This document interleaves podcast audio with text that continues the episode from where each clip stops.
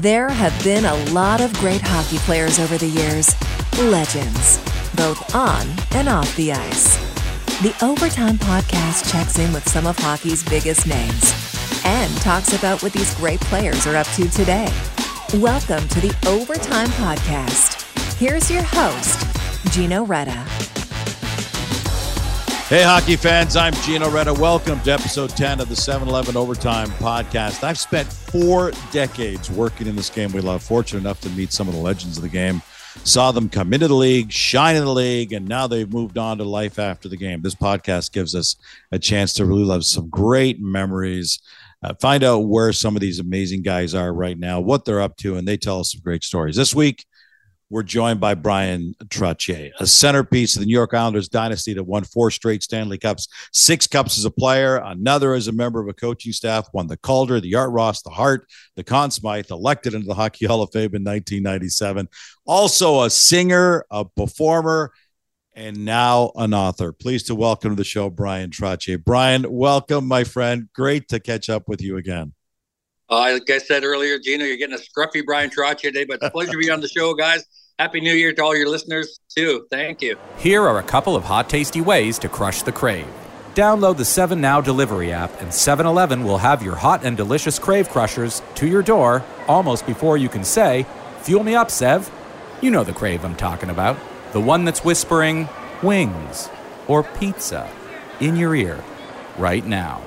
For just $11.69, order a large hot from the oven in minutes pepperoni pizza Add a 2 liter Coke or Pepsi for $2. 7 Eleven is your go to for fast delivery of Slurpee, groceries, essentials, meals, snack, and treats 24 7. I'm so looking forward to catching up to you, Bryan. And it's just one of the things that our, our viewers and our listeners need to know about you is you're probably one of the most down to earth guys I've ever met in the game, given the magnitude of what you've accomplished. And yet, none of it gets to your head. You're just a real guy probably your roots from uh, Val Marie, Saskatchewan, population 120 people. Is that where it all comes from, Bryan? I think we keep it pretty simple out in Saskatchewan. I don't know, but uh, no, I'm proud of most of the hockey, all, all the hockey guys. Really, like uh, pretty pretty down to earth group. Um, you know, they're very team minded. Um, you know, they don't take things you know crazy serious. It's all uh, it's all in. We understand it's a game. We understand of controversy. I, I avoid all that junk. I just say to myself, yeah. you know, I, I am just a, a, dad, a grandpa right now, and uh, just enjoying um, the hockey world in the sense and the hockey family. So uh, to come on your show always is fun, Gino, and, and talking, you know, old hockey stories and the good old days is always great fun. You get with the alumni, and it's just pure laughter. Don't care if it's Darryl Sittler, Tiger, yeah. or, you know, my old buddies Dennis Potvin, Billy Smith from the Islanders. We, we we we get together. We have good stories, good laughter. We all always talk about something fun. So yeah, no, uh, keep things simple. Keep moving forward. You and I share a boyhood idol. You you and I both idolized Jean Beliveau as kids growing up uh, because of Jean Beliveau. Four was my favorite number. Red was my favorite color. Uh, Le Gros Bill was a legend. And and I I kind of want to refer back to the days when you were a kid, when your dad was out clearing the water by the Rams, uh, by the dam, so you can skate outside. You had an interesting conversation with your dad that was kind of a foreshadowing of things to come. Recount that for us. Oh my God, there's so many stories between me and my dad. I think the one you're talking about is when uh, when uh, why do I always want something? I don't know yeah. if that's you're yep. thinking about it. The really kind of the fun thing. We are out. We were when Dad was. Uh, Dad was always pretty pretty serious, and he was like, you know, he was fun at to- a lot of times, but when it was time to be serious, he always had these one liners. And uh, you know, I'm back behind him. He was he, he looked good in the saddle, and um, you know, I was I was behind him on my little horse, and uh, I always wanted to be like my dad, you know, ride like him, and you know, kind of sit in a horse like him. And I said, "Hey, Dad, how come I always want something? How am I always wanting something?" And he goes, he just turned around really quick in his saddle, and he just looked at me, and goes, because when you stop wanting, to die. And he turned back in his saddle. I said, I don't know if he said that just to like shut me up or whatever, but it would it just I was like, oh my god, I'm gonna always want something. I'm gonna always I don't want to die. You know, when you're nine, yeah. ten years old, yeah. that that thing stayed with me you know, the whole stuff. So, so yeah, staying hungry and never taking things for granted and appreciation, all that stuff, fun stuff, just kind of kind of forges that little that little moment in my in my whole brain. So no, that was a kind of a fun little moment with me and dad. You mentioned your dad, and uh, you gave us a real good sense of what what he was like in terms of his attitude and his no guff kind of. He's um, your your ancestors are one of the most famous Métis Cree bison hunting clans uh, in Canada. You got the multicultural upbringing. Your dad's a Cree Métis Chippewa, and your mom was Irish. Interesting combination. A lot of feistiness involved in there. Oh yeah. Talk talk to me about the early days of little Bryan growing up in a small community with that kind of multicultural background, and quite frankly, some of the stuff that you had to face because of it. Well, our little our little area of Marie is very diverse. Like like it's community um, blended French and a, a, lot of a lot of mixed French. Like a lot of um, I'm sure there was native French in there that that didn't know that they were they were native, but uh, you know there was Norwegian, there was Scottish, there was German, and everybody had a nickname. You know, nobody was uh, nobody was picked on to death. We all had nicknames for everybody, and last names seemed to like like be the biggest part of it. But we're all calling each other names in the in the schoolyard. Next thing you know, we're playing together, playing hockey together, and you know, going on road trips together, and you know, bonding to to beat the band. And our, our parents were all friends, and you know, it's community minded out there. So everybody's got to kind of grab a hold of the rope and neighbors are neighbors and everybody's trying to help everybody out and you know dad was kind of very well respected i'm sure he had some discrimination growing up in that generation you know him and mom you know blending, uh, you know, native with Irish, and um, I'm sure they had a little bit of it. But you know, our generation, we were taught, we were taught early, like mom and dad said, you know, they're just jealous, and we're like, what? Yeah, discrimination is just a form of jealousy. They, I don't know what they're jealous of. We don't have much, but yeah. you know, there maybe you're because you're a good little athlete, or because you know you're good at other things, and you know you. And I'm like, oh my god, yeah, athletics and you know horseback riding and all these fun things we do in the ranch. Kids would come down and come play with us, and you know we get them bucked off the pigs, and have all these kind of fun with it and with the, with the town kids and they come back for more. And it was really kind of fun to blend that um, you know getting away from Val-Marie and uh, going on to tournaments and stuff. And and you know people find out you're native you hear little little whispers and little nicknames. And I'm saying to myself big deal. Okay we're going to beat you anyway on the ice. So it didn't bother me. Uh, you kind of get thick skin because because of it. And I think mom and dad kind of kind of taught us early to to not not react to it in a, in a negative way, just understand what it's all about.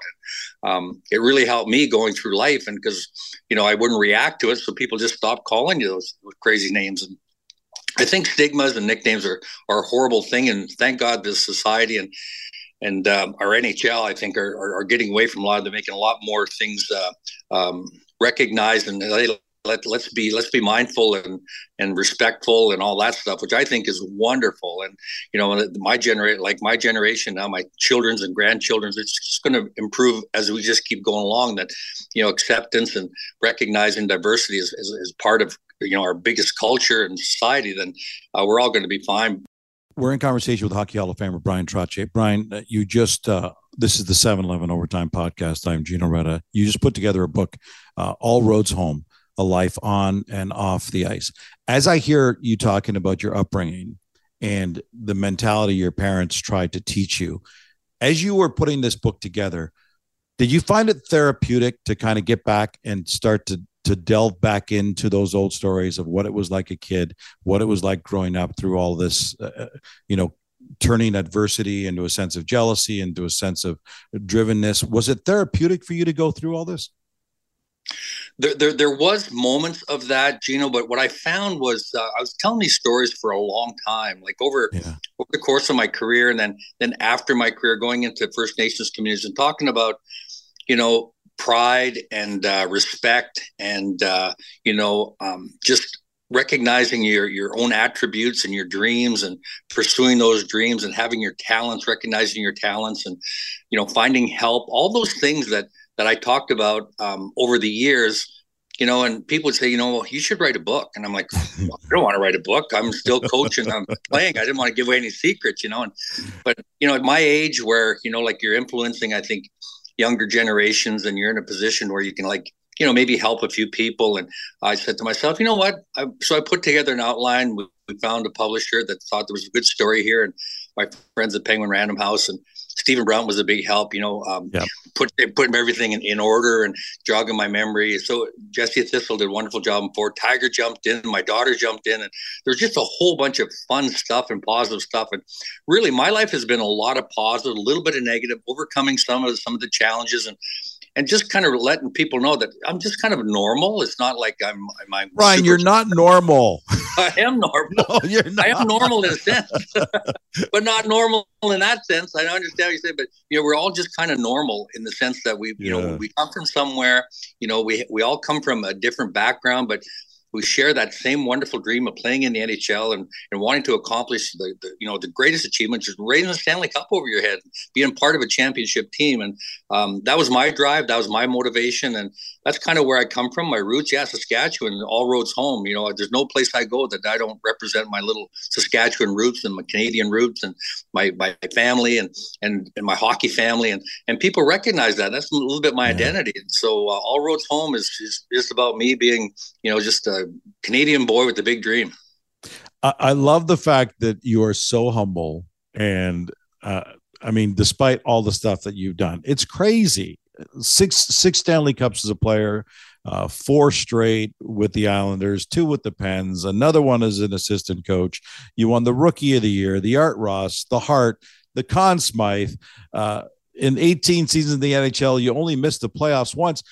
When you were accomplishing these things, and you think back, I, I would think personally, it would be awfully tempting to, to think back to the people who who were derogatory towards you and say, my parents were right. They were just jealous. And you know what? Now they've got reason to be jealous. Did you ever have a moment to feel like that? I think we all do. I think we have we all have that moment where we go, nah, nah, nah, nah, nah, I did it anyway. but I think for all of us, for all for for all of us, I, I, think especially hockey. Look at Gordie Howe and humble Gordie Howe was.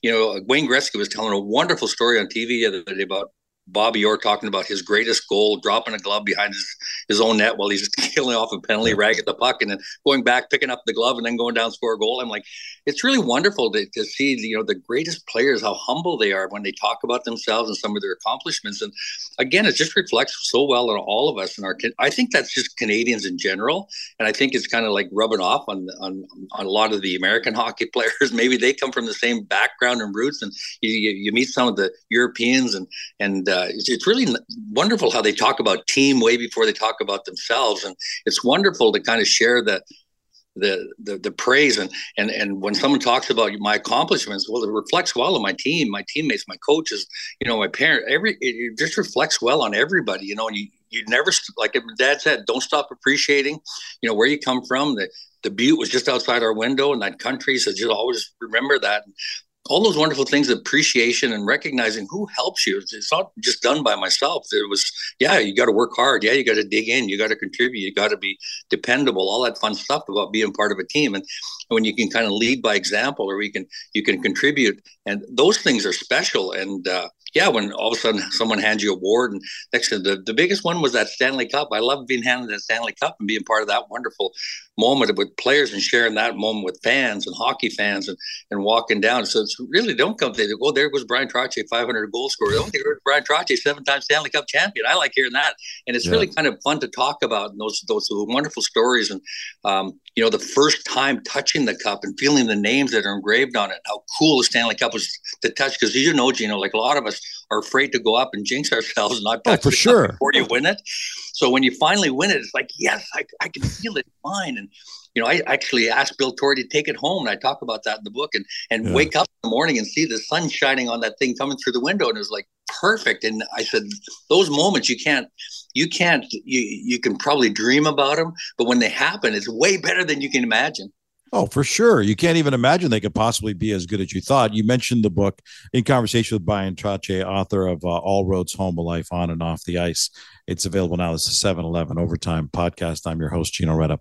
You mentioned Wayne Gretzky, and I want to follow up on something because uh, you and I are roughly the same age. So I, uh, you know, I was fortunate enough to be in the business covering your career as you're making it through. And for people who kind of now look back on it, they may find this next thing I'm about to say a little bit hard to believe, but it's totally true. From 80 to 83, you guys won four consecutive Stanley Cups. You were you were rock stars. You were freaking rock stars.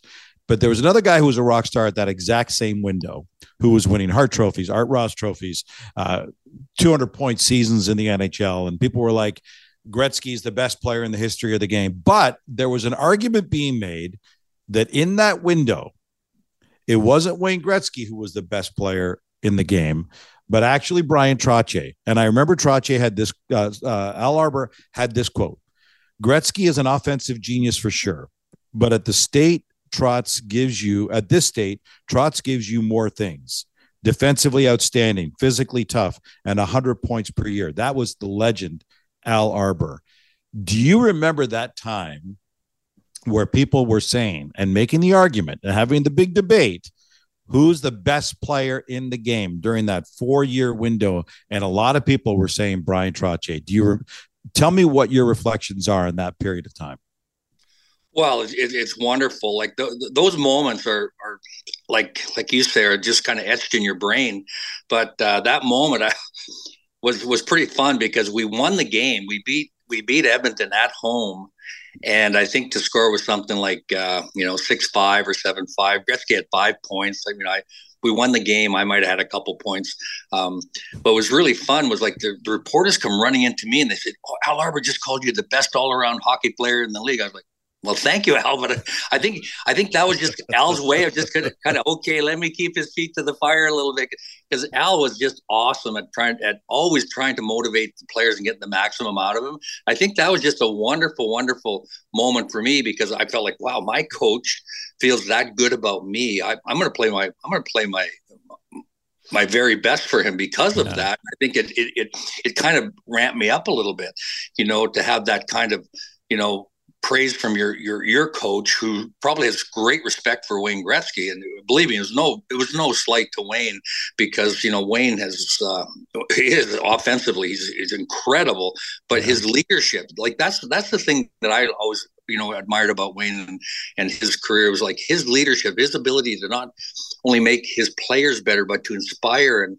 and kind of motivate, much like Mario Lemieux. Like Mario Lemieux, like it's wonderful to see him encourage players, tap on shin pads, and give them praise. And those things are leadership skills that the very best players in the world um, have. And yeah, you know, like a, uh, to, to, to have that kind of a compliment from your own coach at the time, and um, you know, was really really wonderful. Um, and I think it kind of hung on me for a little while because who's going to argue with Al Arbour? You know, like exactly, well, Al said it, so therefore it is true. Yeah. And uh, you know, I, I Al and I talked about it. You know, years later, obviously, I had a wonderful chat with him down in Sarasota. I went over to visit him when you know, he was going through a rough time with his knee, and and uh, we laughed about it. Then he goes, I, I didn't do that on purpose. I said, I know, but it, it worked. It worked because it really, you know, kicked me in the butt a little bit and made me feel proud. You know that you know here we are working this thing together, winning a couple cups, and things are going well, and we want to keep it going for as long as we. So we won four in a row, and it's impressive that we did that. You know, we were young and we were impressive. It's way healthy. beyond impressive. It's incredible. I know it, but we're at it. That whole core group, we're young and we stayed healthy, and you know, like we we, we worked and and we started believing in ourselves. And it all came from Al and Bill, and you know, just that whole atmosphere and culture that they had built. And uh, we were just a huge part of that. We're a little part of that huge thing, and yeah. everybody felt really good about themselves and what they were bringing to the game. And um, we all kind of like just kept kept rolling with it and kind of looked at each other. And whether Butch Goring, myself, or Bobby Bourne, or Anders Kallur, didn't matter where we come from. We needed everybody to grab a hold of that rope. And some of the some of our unsung heroes like Gordy Lane and Dave Langevin. My God, I sat next to Gordy, and I had more fun with Gordy in the locker room than than people can imagine. Because boy, his stories are hilarious. I love his stories because he is one fun fun guy to hang with and um, but people don't talk about these guys because you know they're not like headliners but boy they're sure appreciated on that islander team here are a couple of hot tasty ways to crush the crave download the 7 Now delivery app, and 7 Eleven will have your hot and delicious crave crushers to your door almost before you can say, Fuel me up, Sev. You know the crave I'm talking about. The one that's whispering, wings or pizza in your ear right now. For just $11.69, order a large hot from the oven in minutes pepperoni pizza. Add a 2 liter Coke or Pepsi for $2. 7 Eleven is your go to for fast delivery of Slurpee groceries, essentials, meals, snack and treats 24 7. You are part of uh, one of the greatest lines. We always love to talk about lines. You are one part of one of the greatest lines in hockey history, like as you say, the dynasty, the 80, 81, 82, and 83 Stanley Cups, the Trio Grande. Yourself, yep. Clark Gillies, and Mike Bossy. Sadly, we lost uh, both Clark and Mike way too soon, just at ages 67 and 65, which is incredibly sad. Uh, what was it like to be a part of that line? Uh, the uh, the different elements. I mean, you were probably one of the best two way centers in the history of the game. We'll, we'll talk a little bit more about that. Clark bought the protection and the security, and Bossy, one of the greatest finishers, goal scorers of all time. His career ended far too soon. What was it like to be a part of that triumvirate? You know, I use two words: uh, dynamic and magic. I think the, the the what what Clark brought was dynamic and magic, and what Mike brought was dynamic and magic. For me, I was a guy, I was distributor. I got to got to push the puck to the left side or snap it over to the right side, and those guys had an ability that uh, few have. And you're right, Clark had the presence. He he gave us that that ability to play our game, not worry about getting our heads taken off. Yeah. And, uh, you know, Mike had that ability, the confidence to, to score goals. And when you play with someone with that kind of confidence, your confidence level goes up. And to, to room with Mike on, a, you know, on a daily basis, you know, whenever we hit the road trip, boom, Mike and I were, and we're talking hockey and he's, he wants to he wants to score goals and he's we're talking about how he score goals. And you know it didn't matter if it's over dinner or watching a movie or sitting in a room it just seemed like we were always talking hockey. And um, that that kind of dynamic and and uh, desire because we shared that same desire to win. And the three of us i mean it, we we we didn't talk just about scoring goals but we talked about contributing so that we could win.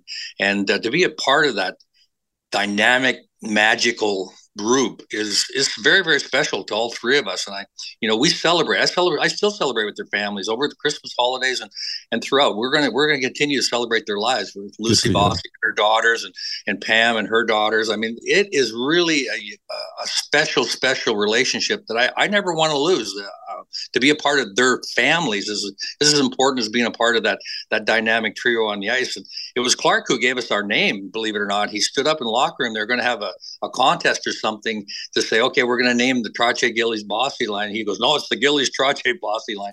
He wanted his name going first. And, and when he stood up, he was big man in the room. He goes, you don't have to have a contest. We're going to call ourselves the Trio Grande. And the name stuck.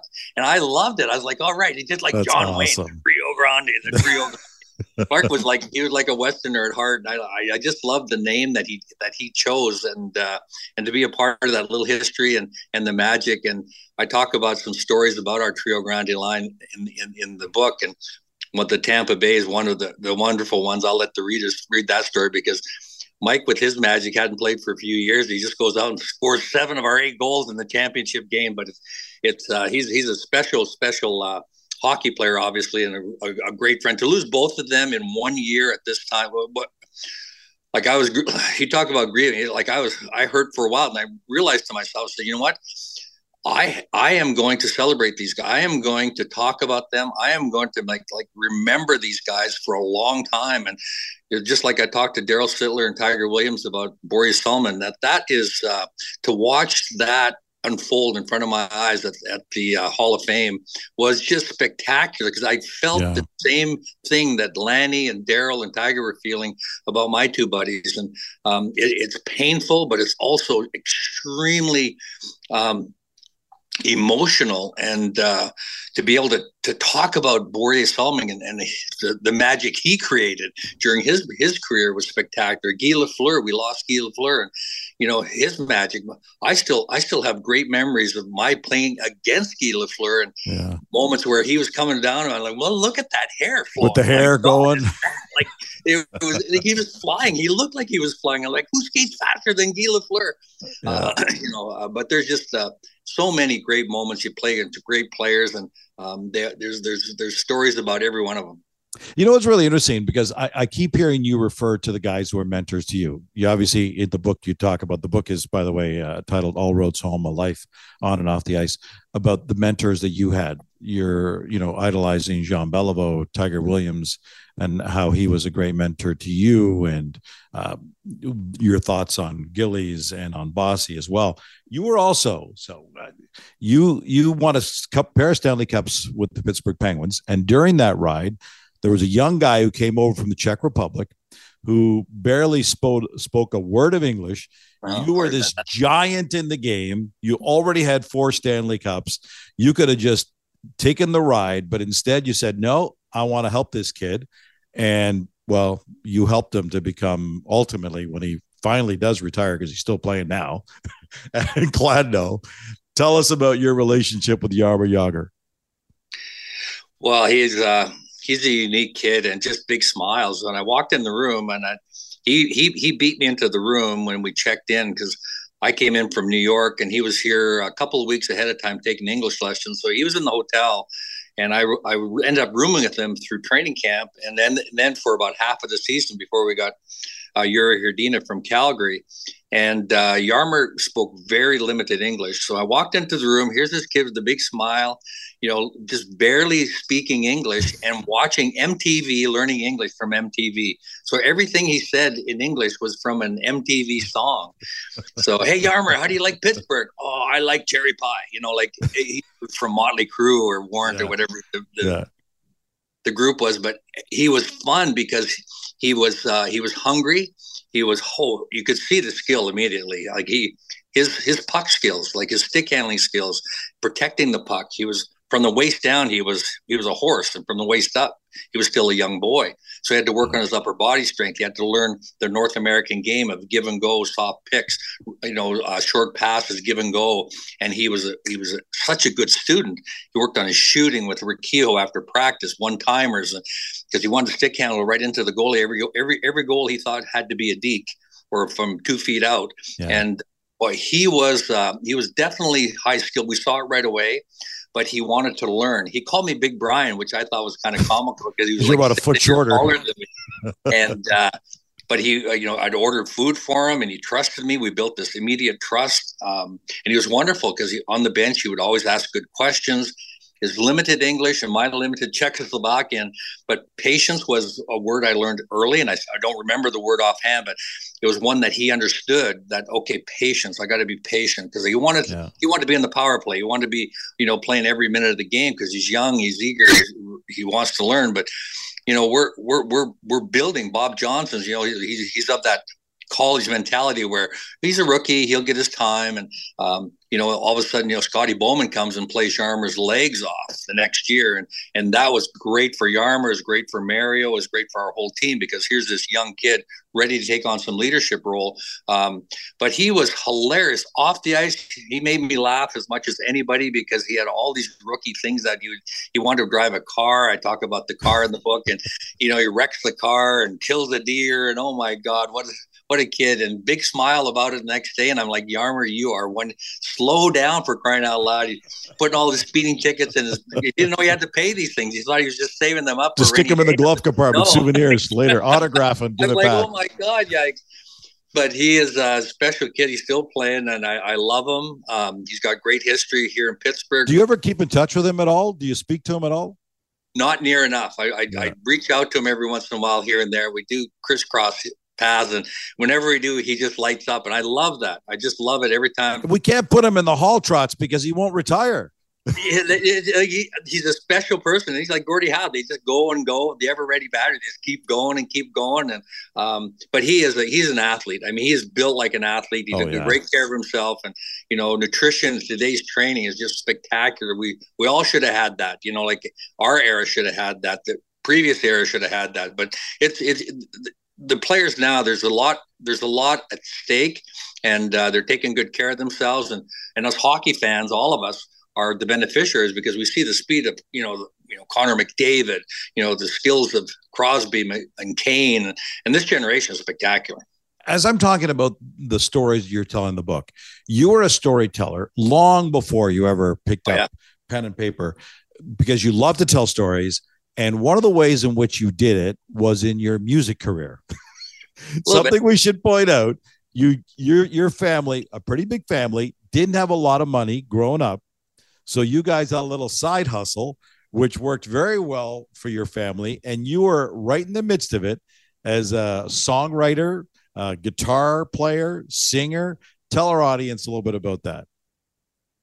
Well, it was fun growing up with dad. Dad, dad played music every day. Like he had accordion, a guitar, a fiddle, and we got something first thing in the morning before chores. Uh, him and mom were up early making breakfast, and that was our that was our alarm clock was the music. And uh, yeah. we had to sing a song at family gatherings. Growing up, you know, probably till age about 10, 12, I had to get on stage, sing a song, at a dance or a wedding or or something. You know, we, dad dad played music at funerals, uh, rodeos, gymkhanas, all kinds of different events, and Christmas, uh, New Year's, he was he was the band, and um, there was a wedding going on. You know, all of at age fourteen, he's he he just put a bass guitar on me. Said you're you're gonna be the bass guitar player in the band, and I didn't know anything. He taught me three chords. Said mm-hmm. just follow my fingers, and I just followed his fingers, and and basically he taught me how to play bass guitar by following his fingers and learning the keys. And, and you're still doing it, right? You're still doing it at some events.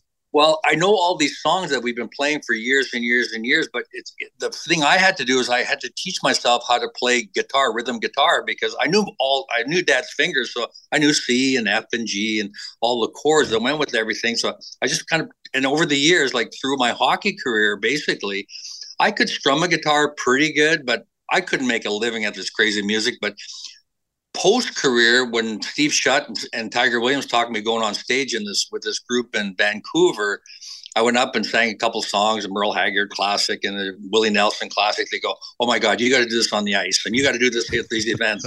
So I started doing more and more in my post hockey career. People love it because they just see a different side of Bryan Trottier, and I talk a lot about it. My sister got a, you know, she keeps the band going in, in Saskatchewan. You know, dad passed in 95. So she took over. She calls herself Navajo, and her boys are really good musicians. So I jump on the stage and, and pretend I'm a, a musician again. But it's really fun to be part of that culture, that part of that music culture, which is really my dad's legacy. He's grasslands country. We sing all the country classics of the 60s, 70s, and 80s, and now it's the 90s and 2000s. They're all great country songs, and people know them. They're you know Folsom Prison. Clarky loved to sing Folsom Prison. He was my he was my Johnny Cash. He liked to go Folsom Prison. He did yeah. The Gambler. You know Kenny Rogers, and but he was an entertainer on, on on the microphone. So I just had to play the guitar, but being a part of music, I think music makes people brings people together in a great sense. And you don't have to be great at it. You just gotta you gotta play and have fun, and everybody else will will enjoy that too. That's what we were taught as a youngster. And um, we so when we get together with our family, there's still lots of music. Everybody grabs a guitar, everybody sings a song. It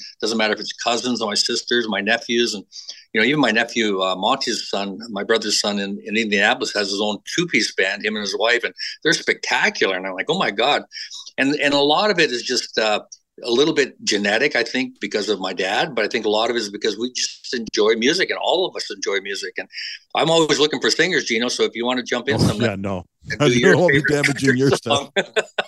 I'll, I'll just drum along with the guitar. I love the fact that you're so proud of your heritage as a, as a young Italian who came to this country, immigrated to this country when I was five years old. My family, it was difficult because you always had to do the battle between uh, not let people know what your background is because you could the way i used to think in my mind was i could get away with just being normal if i allowed it to but then when you when you talked about your heritage and you talk about what your parents and when i had to explain my parents were not educated and we came from a very poor background it was always difficult and always a challenge to figure out how much to be able to say I, am just so impressed, Trots, about we're in conversation with Bryan Trottier, Hockey Hall of Famer. Um, about how nothing's off the table for you that it's all like not only is it you're you're incredibly proud of it. One of the things that's been said about you uh, is that you're one of the most accomplished indigenous athletes in our country's history.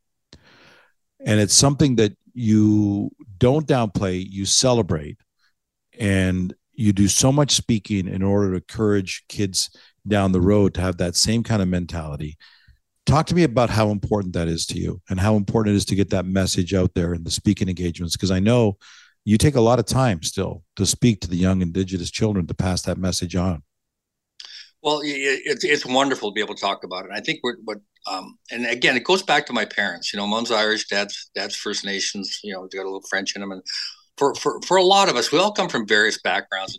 We should all take pride, you know, like I, that's what I talk about. So like in, in First Nations, there's it's not just the the French. There's also Scottish. There's also you know there's many many mixed mixed blood mm. in the, in the First Nations community, and we should all take great pride in it. There's no embarrassing backgrounds. Like we all, yeah, that's embarrassing. Big deal. There's embarrassment. Everybody's got a little little something. Yeah. I think that's in the closet, so to speak. But um, I don't. I always say that you know, like there we just keep moving forward. That doesn't define you. That what defines you is the things you overcome, the challenges that you overcome, the things that your dreams, the, the, the things that that you want, all those things that that you appreciate, and all those talents that are within you. Those are the things that should be celebrated, and those are the things that define you. And so when people look at me, they say this this kid from Saskatchewan plays guitar, had a wonderful hockey career, is now a, a grandfather and you know those are the things that i'm most proud of and where i come from. And, and my background is, is like spectacular. I, I, look at it and say oh my god my grandparents both sides were were so genuine and so down to earth. And neither one had money. We thought oh my god we're so rich and all this but we have we have three meals a day. We have good food. We have you know just all this wonderful laughter in our lives. And and when we get together there's just even more laughter. So that those are the things that we can celebrate. And that's what i talk about. And, and going into these first nations communities and, and getting the invitations that's the that's the nicest thing. And mm-hmm. john chabot has done a wonderful job in organizing our our aboriginal team and and making sure that we we get out as a group and not just one-offs. And and so we go in as a group now and it's really wonderful to go with aaron asham and john chabot and we all talk about where we come from how we got there and our dreams and and how we we take pride in where where we are and what the things we've had to overcome. And yeah these everybody's got challenges but you know they don't define us it's what we do to get overcome them and those that's the message is just like you know just you know stay in school get yourself educated you know uh, make healthy choices. And and i think the teachers really appreciate us coming in. The parents do. The kids get a big big um, kick out of seeing us. But i have to tell you this fun story. Lanny mcdonald and i go into this school and we're doing hockey day in canada. I think it's just outside kamloops and we're doing this first nations visit and they bring the, the mascots the stanley cup We've got the Stanley Cup ring. He's got his Calgary Flames gone. I got my Pittsburgh Penguin ring. And here's the hierarchy of, cel- of, of celebrity. Stanley Cup is first, then the mascots, then the Stanley Cup rings, and then who are you guys? Who are you guys again? They, they, we we didn't matter, and we loved it because the kids had no clue because we played like like in the seventies and eighties. Yeah. But it was wonderful to see the excitement that they had for the Stanley Cup, the mascots, the Stanley Cup rings, and then us lowly little hockey players who did who, who magically won the cup, won the rings. You know, it, it was really kind of a fun, fun. Like brought us down to earth. Like, Lanny, isn't this awesome? and we chuckled about it. But uh, no, it's really kind of wonderful to celebrate where we are, where we're coming from, and where we want to go. And uh, I'm a big believer, like much like I just stole it from Walt Disney. I'm a big thief, but uh, a lot of these things I steal from people. But um, Walt Disney said you got to keep moving forward, and I, I really did. I, I, used that my whole career, and it was a wonderful little mantra in my own little back of my mind. Keep moving forward. Okay, that that doesn't matter. I'm, I'm I want that and I want to get there and I've got to get this and I need him. I need this. I got to be part of it. And it's really kind of kept kept kept me motivated and kind of keeps me kind of um, grounded a little bit too because you, you you reminded all the time your parents, your grandparents, and where you come from and not to be embarrassed about it, celebrate it, and just be and appreciate all that wonderful culture that I grew up with. And uh, that's my message when I go into the, the schools and the communities and talking about my fun career and uh, you know my history and and what I want for the next generation of student athlete. You are a legend, my friend. Every time I talk to you, I, I respect you more and more. We have fun every more. time, Gino. This oh my gosh. It's amazing, Trots. I mean, to follow your career over the years, the seven Stanley Cups, including the one that you won as a, an assistant coach, and the Art Ross, the Hart, the Conn Smythe. I mean, all the stuff you did. But the fact that you're using that platform to touch people's lives. Um, and now through this book, uh, again, the book is All Roads Home, a life on and off the ice, an autobiography of Hockey Hall of Famer Bryan Trottier. Bryan, it has been amazing catching up with you, my friend. Happy 2023, it, and and thank you, thank you on behalf of hockey fans and on the on the kids who are still listening to you on a daily basis, even though you rank behind the mascots and the rings and the Stanley Cups. hey, good times for all of us. 2023, everybody. Um, pleasure to be on the show and uh, continued successes. You know, always fun to bump into you. Call anytime. Love, love our, love our time together. Always. Thanks, pal. Hockey Hall of Famer, an author, and true legend, Bryan Trottier. The Overtime Podcast is proudly presented by 7 Eleven. Before leaving the rink, order your favorite Slurpee, fresh, 100% premium Arabica coffee, hot from the oven pizza and wings, pint of ice cream, or even a carton of milk, a dozen eggs, and a loaf of bread from the 7 Now app and Team 7 Eleven will have your order ready for pickup 24 7.